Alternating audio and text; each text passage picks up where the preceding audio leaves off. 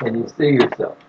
That's the title lesson. We're going to talk about 2 Timothy chapter 2, verse 1 through 7. A couple comments before we get right into that, though. It has now been five years. I think I said something about that last last week, October of uh, 2013. And so, you know, coming from that uh, conference room to now being here, and then, sorry, Alice.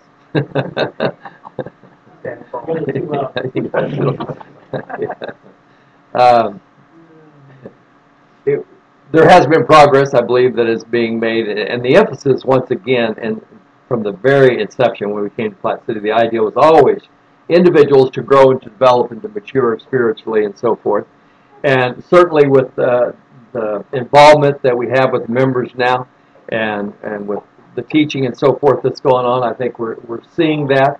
But at the same time, it was always uh, there's a goal to establish a permanency here in Platte City, and part of that would be to one day move out of here and have our, our own place. But that that doesn't have to be that way. But that's something we're giving consideration to, and we want everybody's input into that and, and what we're trying to do and so forth, because it is a a group uh, group effort. So, in regards to that, uh, that's really what this lesson is about today. And uh, think about yourself and and where you fit in in the Lord's work and what the Lord expects of you and so forth. And, and so we're going to take a look at three illustrations that uh, Paul gives to Timothy in uh, these seven verses.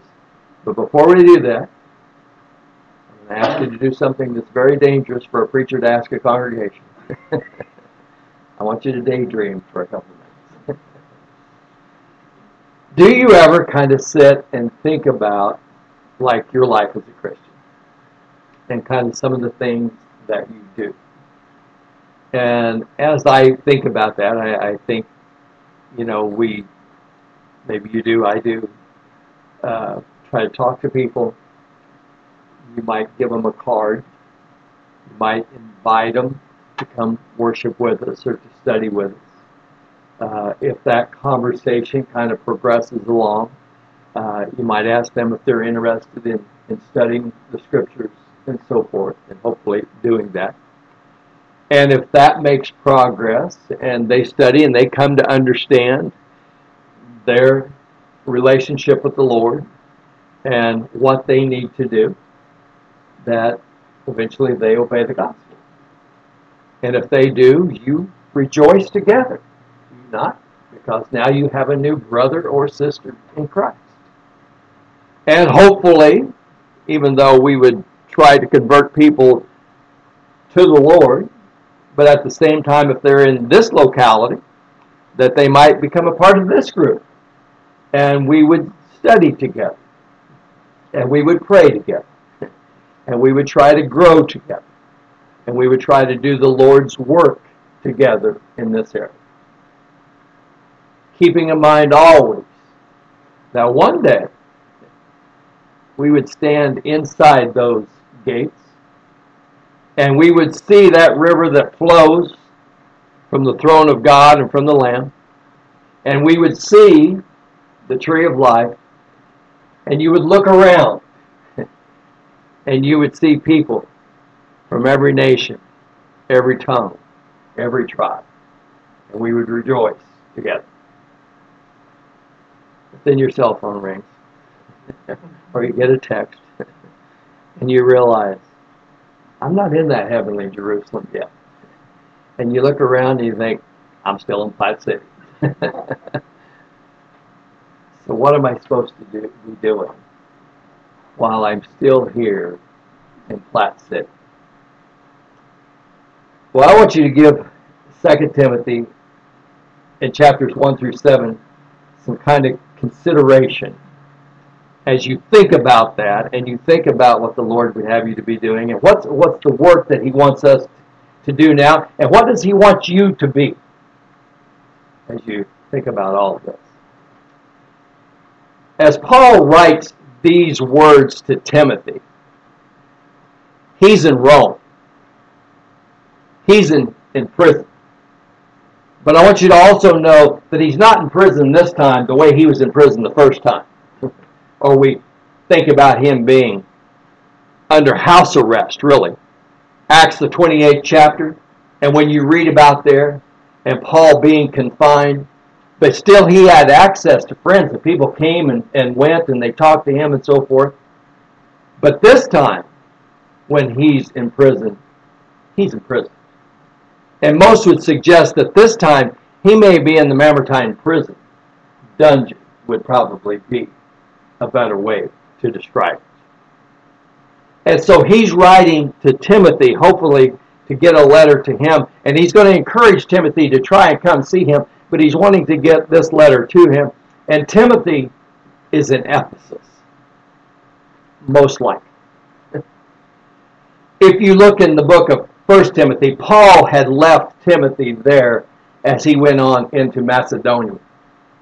And so a lot of people think that Timothy's probably still there, even though when you read the book of 2 Timothy, there are some passages that would suggest that possibly Timothy's not still there. He may have moved on, but a lot of people think that Timothy is still in Ephesus at this time. The tone of this letter is different than the tone of the other letter. And a lot of times we talk about the prison epistles, right? Those are the ones that were written the first time around when Paul was confined. Those are Ephesians and Philippians, Colossians, and Philemon. And in those letters, and if you look in Philemon at about the 22nd verse, Paul is telling them, make lodging for me. Because through your prayers, I hope to come to you. So he's anticipating that he's going to be released. But when he writes this letter to Timothy this time, he's not anticipating any release. In fact, him not anticipating a release is the reason why, by inspiration, he pens those words in the fourth chapter that are so well known. I am about to be poured out as a drink offering, and the time of my departure is at hand. Henceforth, there is laid up for me a crown of righteousness, and not for me only but for all those who have loved his appearing. What's Paul saying? I'm not getting out, Timothy. I'll die here.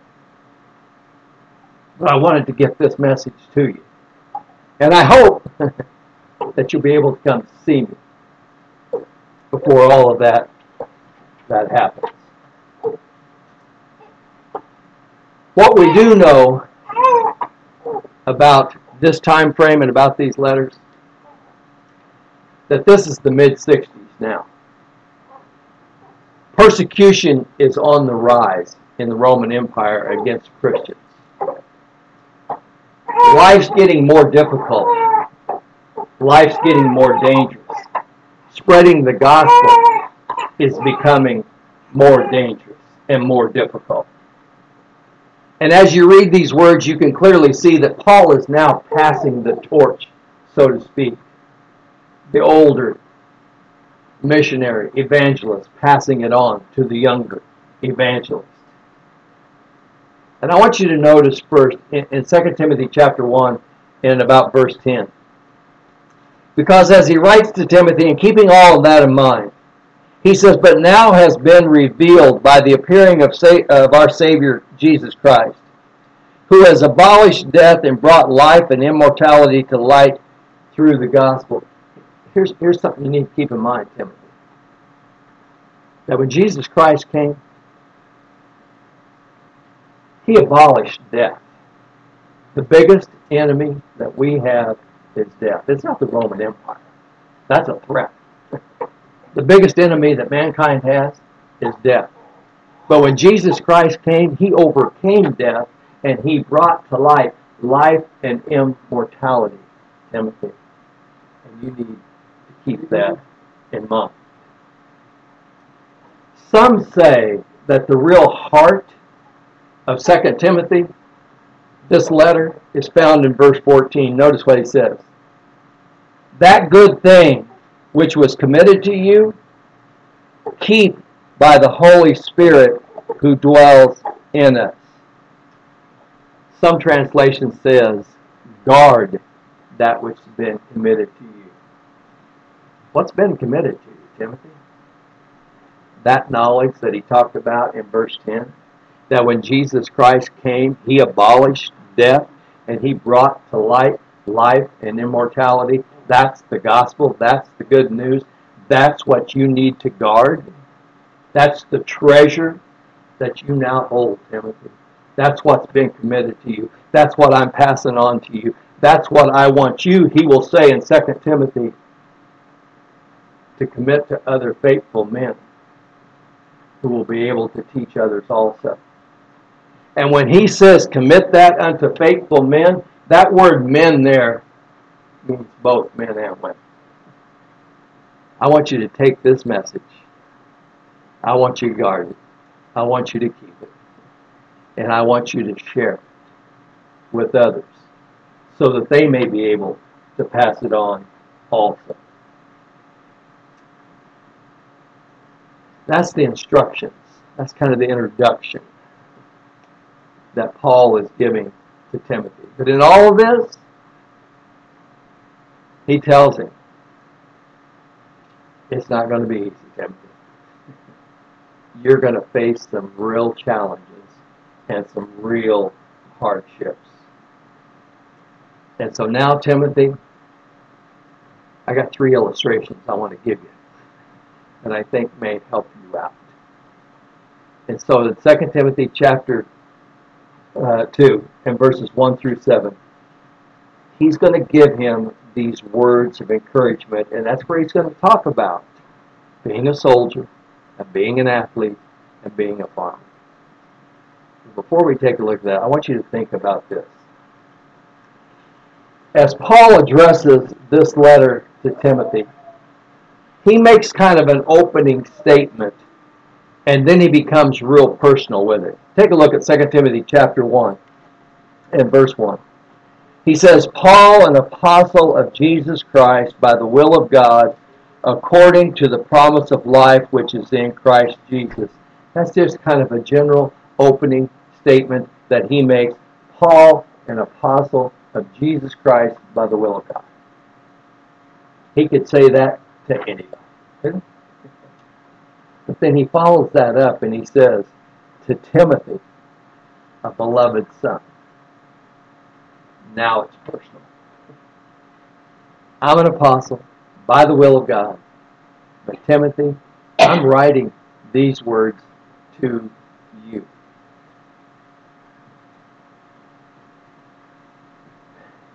What I want us to think about for just a moment,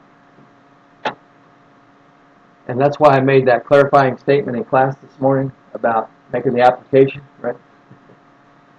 This is what I want you to do. I want you to take Timothy's name out. I want you to put your name in. Okay? Now read verses 2 through 4. 2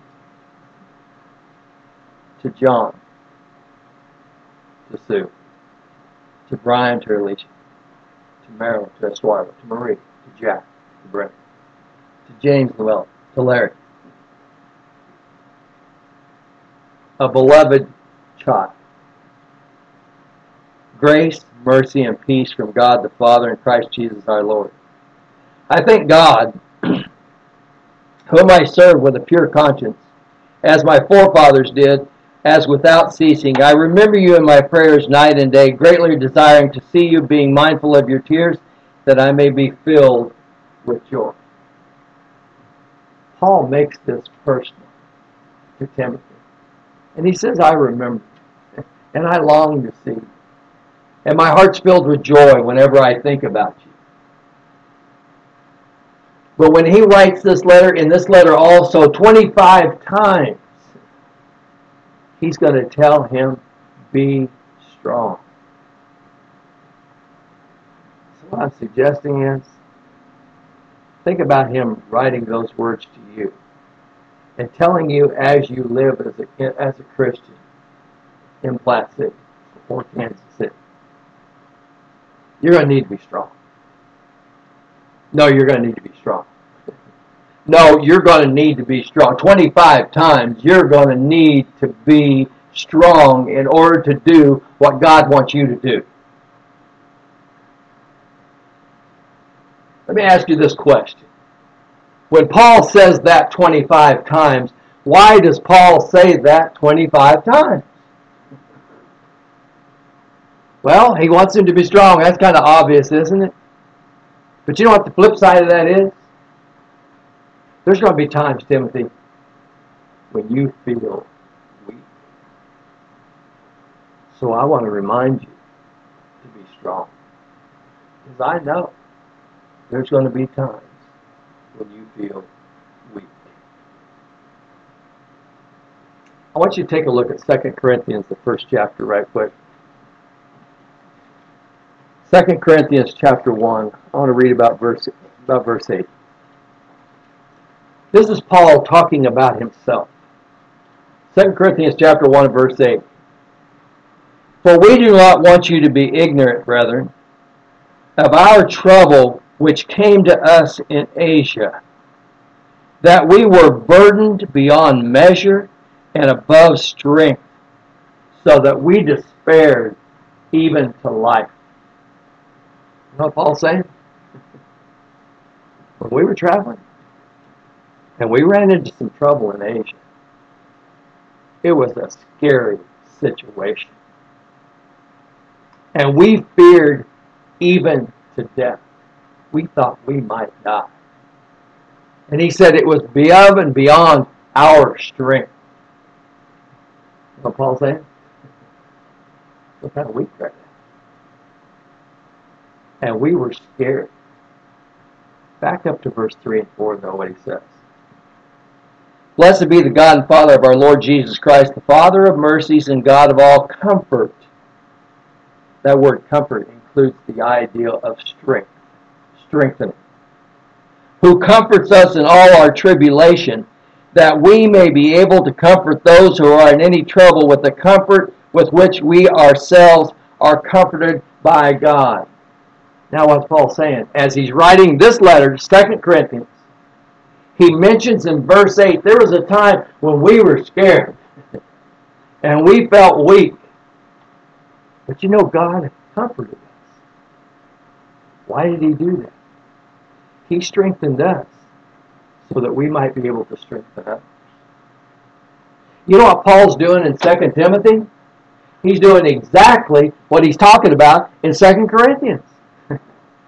There's been times in my life, Paul is saying, that we felt weak, but God strengthened us. But why did he do that? So that we might be able to strengthen others also. And so that's what he's doing. And so when you think about the book of Second Corinthians, I don't know if you brought up the date or not this morning, Brian. the writing of the book of Second Corinthians is probably mid 50s. The writing of Second Timothy is the mid 60s. Paul says, This is what I experienced a few years back. But now this is where I stand, Timothy. And I'm writing to you. And just like I've been encouraged and like I've been strengthened, I want to encourage and strengthen you. Think about that. Paul says in 2 Corinthians, the mid 50s, we were afraid we were going to die. Where's Paul in the mid 60s? He's in the Mamertine prison. He knows he's going to die. And what does he say? I'm already be, being poured out as a drink offering. The time of my departure is at hand. And henceforth there is laid up for me a crown of righteousness. Does that sound like he's scared? Does that sound like he's weak? Doesn't, does it? Why? Because in chapter 1 and verse 10 that we read just a moment ago, I know that Jesus Christ, when he came into this world, he overcame death and he brought to light life and immortality. Death holds nothing over me, Timothy. Took me a while to figure that out. and there was times when I was afraid of dying. But that's not the situation now, Timothy. And I've been strengthened by that. And I want you to be strengthened by it also. Paul saying, Timothy, can you see yourself in this situation? Because I saw myself in that situation, and now I see myself different. I want you to notice also back in 2 Timothy chapter 1 and verses 3 and 4.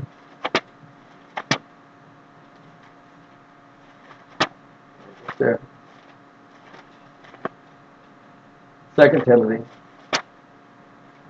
chapter 1.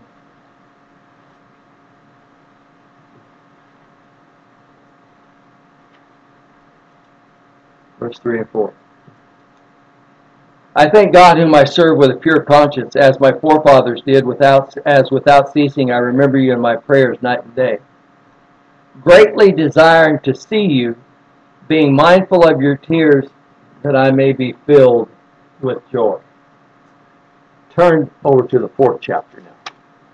Paul saying, Timothy, I would really like to see. Chapter 4, verses 14 through 16. Alexander the coppersmith did me much harm.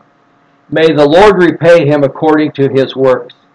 You also must be you also must beware of him, for he has greatly resisted our words. At my first defense, no one stood with me, but all forsook me. May it not be charged against them.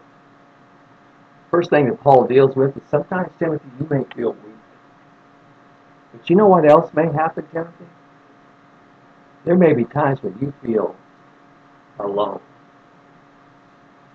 Timothy, I'd really like. I hope that you can come. I hope I get a chance. Paul will mention some other people at the close of this letter. But you've got to keep in mind the situation that he's in. It's not like the first time when he was under house arrest and people were coming and going. He's now in prison. He's now in dungeon. People don't just drop by. And so when he mentions those people at the close of the letter, I don't know how recently that was or how long it's been since the last time he was able to even lay eyes on them. There's been some kind of contact there but it's not like it was the first time.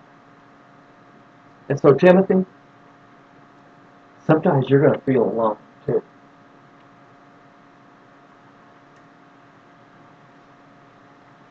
You know, Paul's sharing those concepts, those ideas with Timothy, what he's going to face, what he's going to challenge. So let me ask you Has there ever been a time when you would describe your Christian life, and you would use those two words. I feel weak and I feel alone. Ever been there? I think probably all? And see, that's what Paul is telling Timothy. You're facing some real challenges. I don't know if Timothy ever sat and daydreamed and thought about being in that heavenly Jerusalem. That something would happen and snap him back and say, until then, you're in Ephesus. This is where you operate. This is where you get up and go to work. This is where God has placed you. And He's got things He wants you to do. I think I skipped the whole introduction, so we're going to go to point one. 2 Timothy chapter 2 and verses 1 through 7. Once again, Timothy most likely is in Ephesus. And you have to keep in mind the kind of city that Ephesus was. Ephesus was a port city. This was a city of trade. This was a city of commerce. This was a crossroads where people were coming and going all the time. Some people have said that Ephesus would have been like a modern day Vegas or maybe even a little worse. Some have suggested that in Ephesus it would be kind of a city of anonymity. There's a lot of people coming and a lot of people going, and you don't know a lot of those people, and a lot of those people don't know you. So whatever happens in Ephesus stays in Ephesus. And above and beyond that, guess what else is there? The Temple of Diana. Idolatry. Pagan worship. A female goddess. Some have estimated that the Temple of Diana could hold as many as 20,000 people. And on their feast days, their celebration days, it is nothing more than a big party. It is a scene of debauchery and of lust and of the flesh. Diana is the goddess of sexuality and fertility. And to be involved in worship in the temple of Diana is to just participate in an orgy. That's the way they worshiped.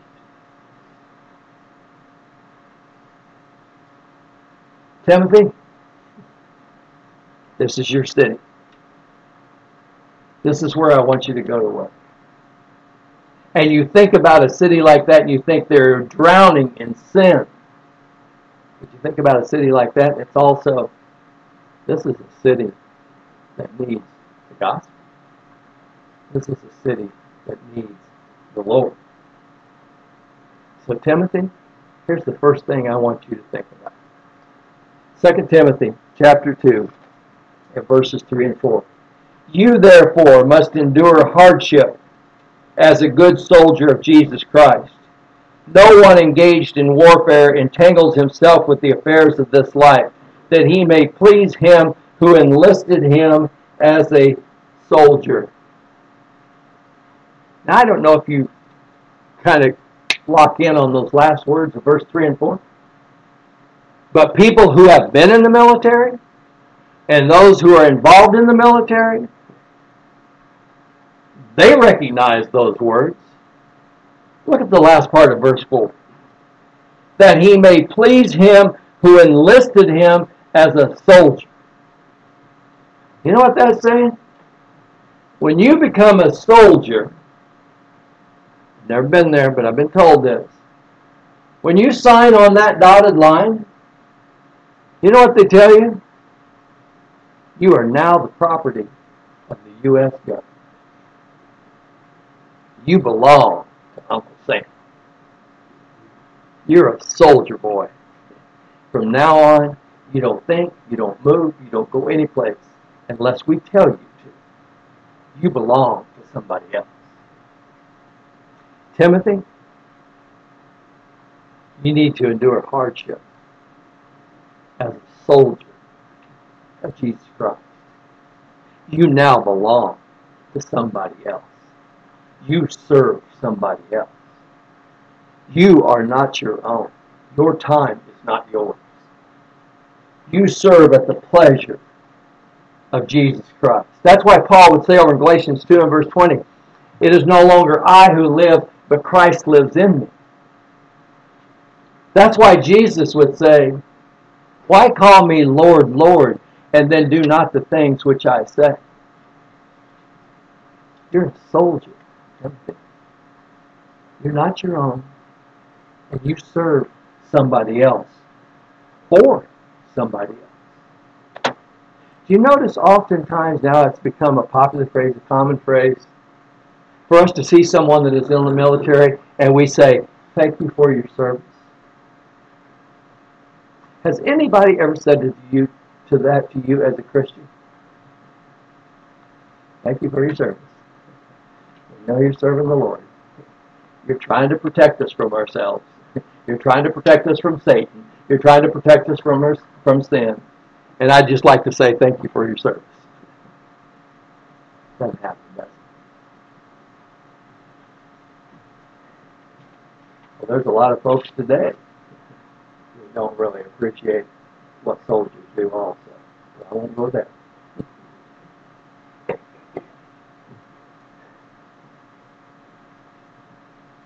We have to remember, first of all, we're not our own. We belong to somebody else. Second thing we got to remember is there's a war going.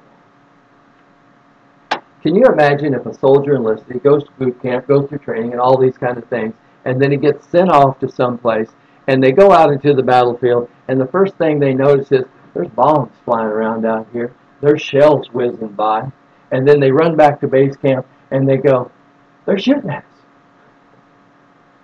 And the CEO would go, yeah, that's because this is a war. And you're facing an enemy. And you know what the enemy wants to do? The enemy wants to destroy you. So, yeah, they're going to attack you. And they're going to try to destroy you. That's what this is all about. And you need to understand that there is a war going on and you are engaged in it.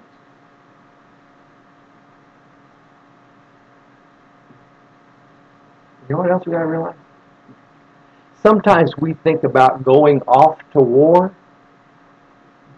Do you think that's the way it works spiritually? Or do the, does the enemy say, no, I'm going to bring it to you. I'm not going to wait for you to come to me. I'm coming after you. Because you know what? The day that you made a choice to serve the Lord, you put a target on your back. You put a bullseye on your chest. You made a choice to serve Him instead of me. And I don't like it, and I'm coming after you. And if you don't come to the war, I'll bring the war to you. Each day, when we wake up and when our feet hits the floor, you know what the first thing we ought to be thinking in our mind is? There's a war going on. And I don't have to go outside to get engaged in. Because the enemy is coming right in here to bring it to me.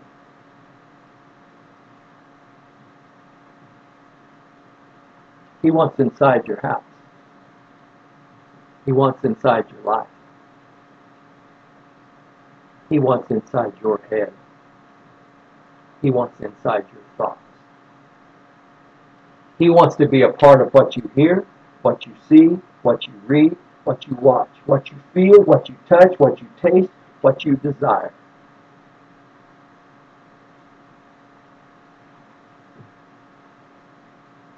You wake up in the morning, the battle begins. Sometimes Christians think, when I leave my home, I step out into the war zone. That's not the way it is. Satan says, No, I'm going to bring it to you. I'm going to come after you. I want to be in you. I want to be in your marriage. I want to be in your kids. I want to be in your house. I want to be in your schools. I want to be in your job. I want to be in your politics. I want to be in your country. Because there's no place that you can run from this battle.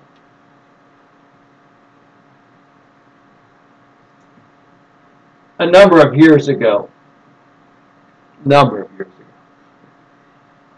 my older sister, her son, which he's grown now, but at that time he was a little guy, death touched our family.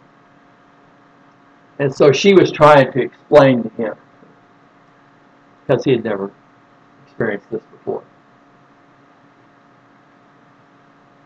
In a gentle way as possible, that sooner or later, death comes to us all. That we're all going to die someday. And he looked at her and he said, Not me. I'm staying in the house. Do we ever think that way spiritually? Do we think there's somewhere we can go and we can escape the enemy? I'll just stay in the house. Well, let me tell you, Satan's coming in your house. Satan doesn't wait for us to go outside. And if we don't go to him, he'll come to us. He'll come in your home. Do you remember Adam and Eve? Weren't they at home? And Satan come walking right in. And he got inside Eve's head. And then he got out. And then he got the kids. And he's been getting us every since. That's why Peter says in 1 Peter 5 verse 8, our adversary, our enemy, the devil, walks around like a roaring lion looking for someone to devour. It's like that restless, caged animal that never stops pacing back and forth. He's looking for an opening.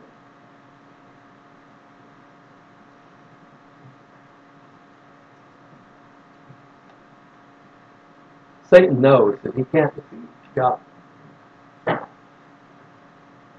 Satan knows that he can't defeat our Heavenly Father.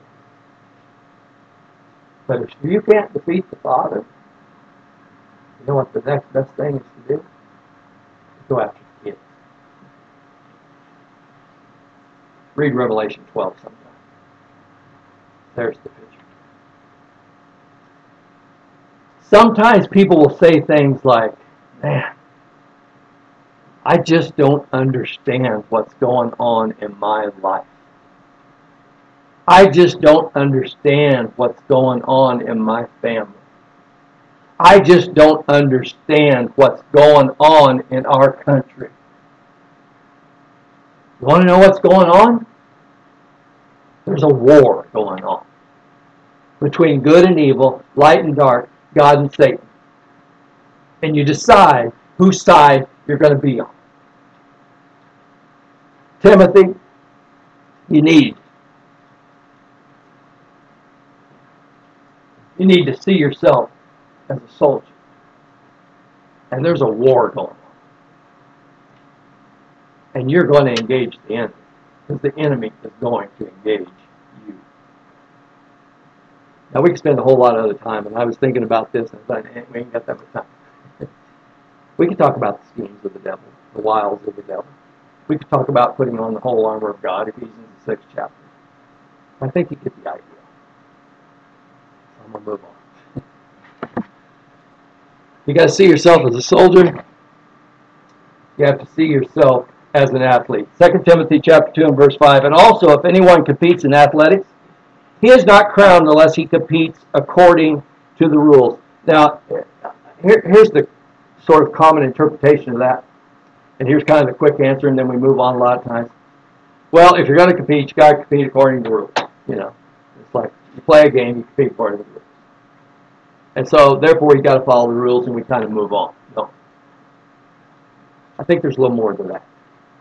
It's something that we need to understand. I want you to take a look at Philippians, the third chapter, very quickly.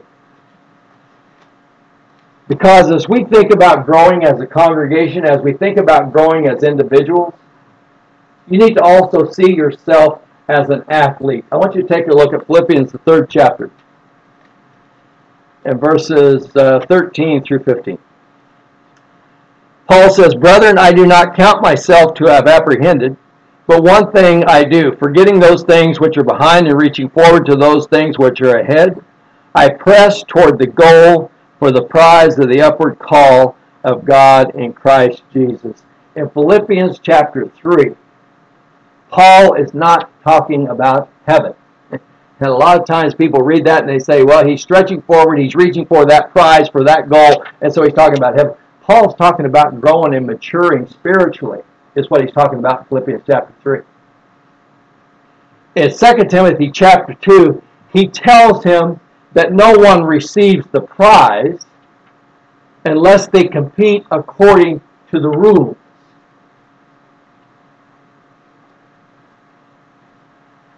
Well, is there a goal in mind? Yeah, there is. But I want you to think about it like this. Do you know in all of professional sports, it has been said that one of the most difficult tasks to accomplish is to hit a baseball on the major league level. One of the most difficult tasks in all of professional sports on the major league level to be able to hit a baseball. Something to think about. You've got some guy with a certain amount of athletic ability standing on a mound 60 feet 6 inches away. 60 feet 6 inches. He can throw a baseball at 100 miles an hour, 60 feet 6 inches to the back of the plate, not the front of the plate, to the back of the plate. So from the time he releases it till you hear the pop of the mitt, it's less than a half a second. In fact, it's gauged at 4.412. A little over 400, not even a half a second. In that half a second, a major league batter has to determine when that ball comes out of his hand, is it going to travel through the strike zone? Because if it's outside the strike zone, I certainly don't want to be swinging at it because I'll just strike out. So I have to determine, is it going to pass through the strike zone? A major league hitter will also tell you they try to pick up the rotation of the ball. Because if they can tell the rotation, they will know is it a curve or is it a slider? Because that's going to determine, where it passes through that strike zone. Or is it just a fastball? And is this guy a Rembrandt that can paint the corners? and in that half a second, I've got to rotate my hips, followed by my shoulders, followed by my arms, followed by the snap of my wrist. I've got to deliver this bat at the right level, at the right angle, traveling 75 to 80 miles an hour to meet a ball that's coming into the strike zone at 100 miles an hour, all in 400 of a second. See why it's tough? Well-known author. Don't hold me to this. I think it was Steinbeck. He said one of the benefits of sports in society is that you get to see perfection. When he says perfection, I think what he means is that at that professional level, you get to see skill sets executed at the very highest level. So when a major league batter hits a ball off a major league pitcher, and he does it well, you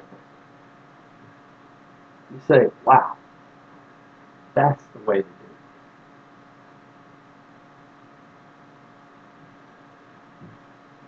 That's executing at a high level.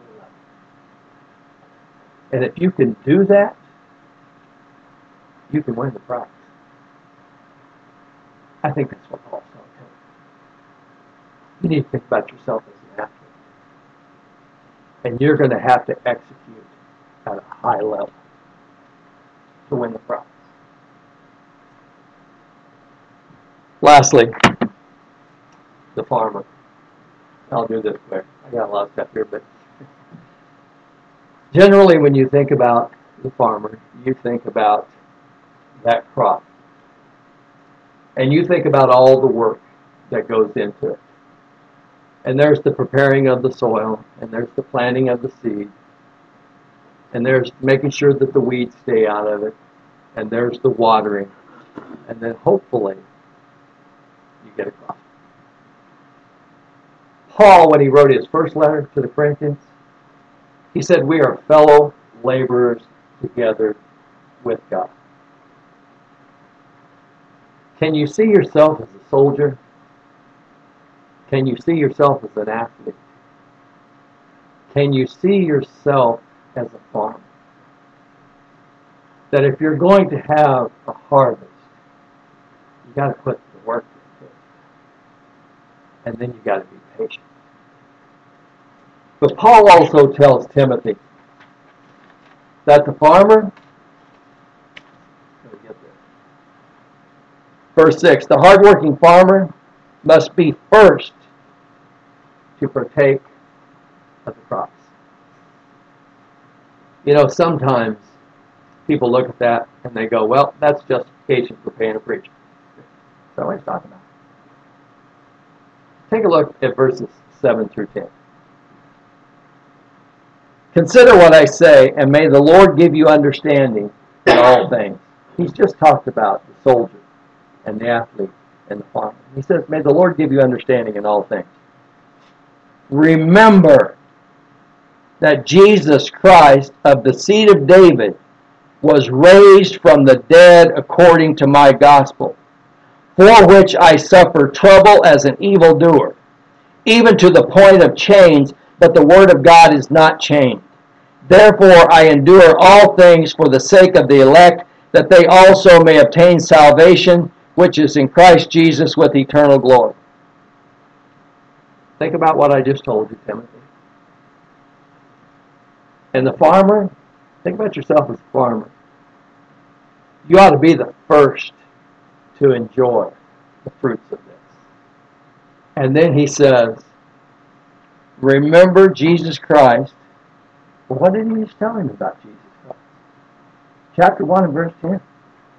That he overcame death. He abolished death. And he says he's of the seed of David. He's flesh and blood. So are you, Timothy. I want you to remember this. He was raised from the dead according to my gospel, for which I suffer trouble as an evildoer, even to the point of change, but the word of God is not changed. Therefore I endure all things for the sake of the elect, that they also may obtain the salvation which is in Christ Jesus with eternal glory. You know what, Timothy? I'm enjoying the fruits of this. You know why? Because I know what Jesus Christ did. I know he raised from the dead. I know he brought life and immortality to life. And I know now, even though I'm facing death, I'm not. And I know the reward that waits me. And the reason why I endure all this is for the elect's sake. Because I'm a soldier and I serve for someone.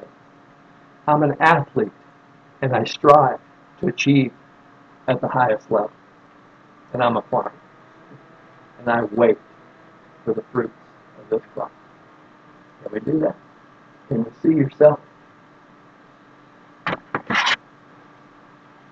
Paul wanted to encourage his beloved son. And Paul didn't want Timothy to feel weak. And he didn't want him to feel alone. And so Paul gives him these three visuals to help him. And he's saying, Timothy, can you see yourself as a soldier? Can you see yourself as an athlete? Can you see yourself as that patient farmer? I think those are the encouragement that Paul was trying to get to Timothy to help him to do the work that he was supposed to do there. I think that's the same kind of encouragement he would give us as we strive to work in City. Can you see yourself?